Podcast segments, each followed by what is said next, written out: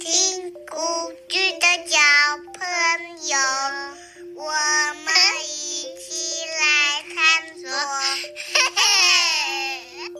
Hello，我是你们的好朋友贝雪阿姨。今天的片头曲是来自于台中四岁的 Otis 跟 Oni，非常谢谢这两位可爱的小宝贝的歌声。阿姨有发现，小朋友都好喜欢唱歌哦。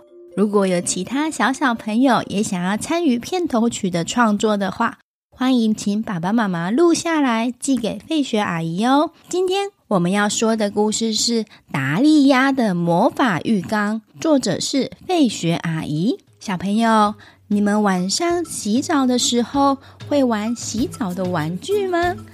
今天我们要讲的故事是有关小鸭鸭洗澡的故事哦。小朋友准备好了没？我们的故事要开始喽！在一个安静的小镇里，有着一身非常漂亮的羽毛的一只小鸭子。小鸭鸭最爱护它的羽毛了，总是把它洗得干干净净。它的名字叫达利。达利呀，它最喜欢洗澡喽。达利每天最开心的时刻，就是沉浸在他那七分满的浴缸里，打着水花，潜到水里，还有跟他的洗澡玩具一起玩。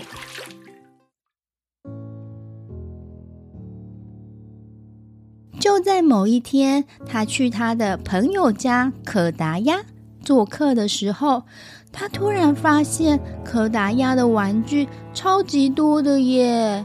有会浮动的热气球、小型的飞机，还有彩色气球，还有鳄鱼、河马、狮子、长颈鹿，各式各样的动物园玩具。嗯、怎么可达鸭的玩具这么多啊？我也好想要哦！如果我的浴缸塞满了这些玩具，我一定会很兴奋的。达利的浴缸曾经是他最快乐的地方，泡泡朵朵，水花四溅。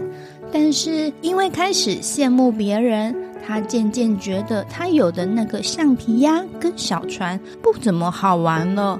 他开始梦想着有一个充满各种玩具的浴缸，就像他的朋友可达鸭一样。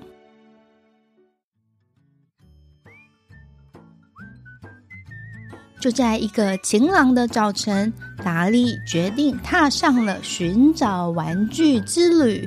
他首先跳到了后花园的小池塘，希望在那里可以找到一些很有趣的宝贝。他在水里滑滑滑滑滑滑，结果找到的是一片莲花叶跟一棵干枯的芦苇草。他把莲花叶当作船，芦苇草当作划桨，坐在船上，Hold 住，莲花船小船，听我的指挥，左滑右滑，左滑右滑。哎呀，别沉呐！看来我得当一个更好的船长了。就这样，这一艘莲花小船沉没了。小朋友，达利的莲花船沉没了。我们想想办法，要做怎么样的一艘船才不会沉没呢？接着，达利决定去找他的朋友看看。他首先拜访了聪明的老乌龟。老乌龟，你们家有没有好玩的、超级好玩的洗澡玩具，能让我的浴缸变得很有趣啊？老乌龟微笑着说：“达利，最好的玩具不在我的家，而是在你的心里。但是。”我可以送你一块魔法石，它可以实现你的愿望哦。达利带着这一块魔法石回家，希望可以给他带来新的乐趣。但是达利很快就发现，这一颗石头除了只会沉到水底，什么也做不了啊。隔一天。达利又去找着有着尖尖的耳朵、最爱开玩笑的狐狸。狐狸，你们家有没有超好玩的洗澡玩具，能让我的浴缸变得很有趣啊？狐狸的神情非常的认真。狐狸一开始在家里翻箱倒柜的，最后他从抽屉里拿出一个彩色的羽毛。是来自于遥远神秘王国的鸟人羽毛，非常珍贵哦。狐狸先生，这一根羽毛真的可以在我的浴缸里带来快乐吗？狐狸调皮的眨眨眼当然可以呀达利可。是它需要一个充满活力的主人。太阳渐渐要下山了，达利坐在浴缸旁，看着手中的莲花叶、芦苇草、魔法石跟彩色羽毛，心里却感到很空虚，心里感觉有一个很大的洞穴，对于玩具的渴望一直填补不起来。除了感到失望，或许我再也不能像朋友一样有这么多有趣的玩具。我的浴缸变得很无聊，我感觉不再快乐了。当达利带着失望的心情再一次把魔法石丢到浴缸水里，当他看它沉到水底的时候，就像他沉重的心情一样。但是。神奇的事情发生了！就在魔法石触碰到水面的那一刻，浴缸的水开始泛起微光，泡泡变得闪闪发亮，每一个泡泡都变成了一小小颗的彩色水晶球。达利惊讶的睁大眼睛。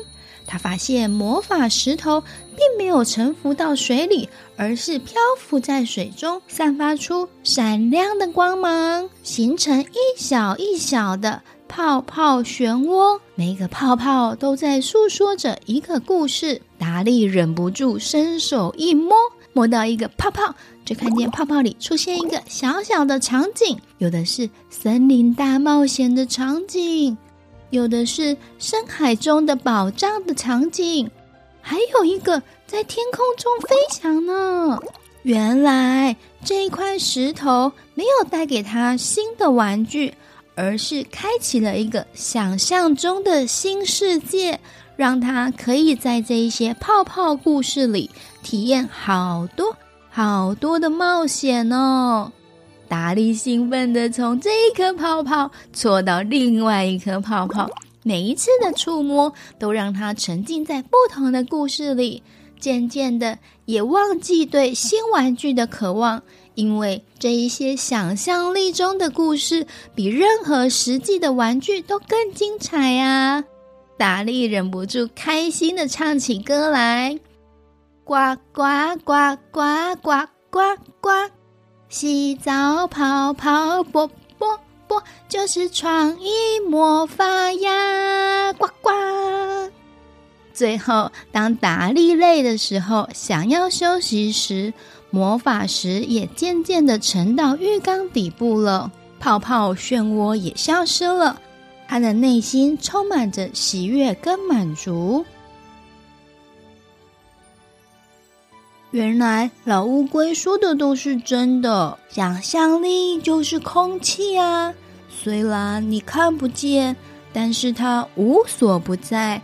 只要你闭上眼睛，想一想，你就可以飞到任何地方，做任何事情。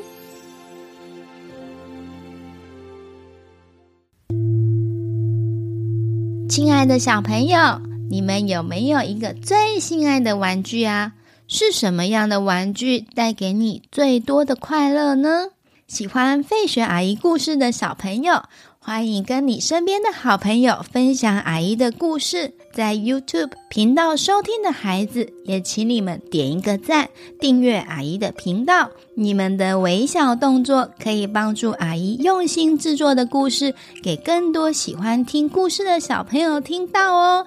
先谢谢你们喽，下一集胖达爱吃冰淇淋，请记得收听哟，拜拜。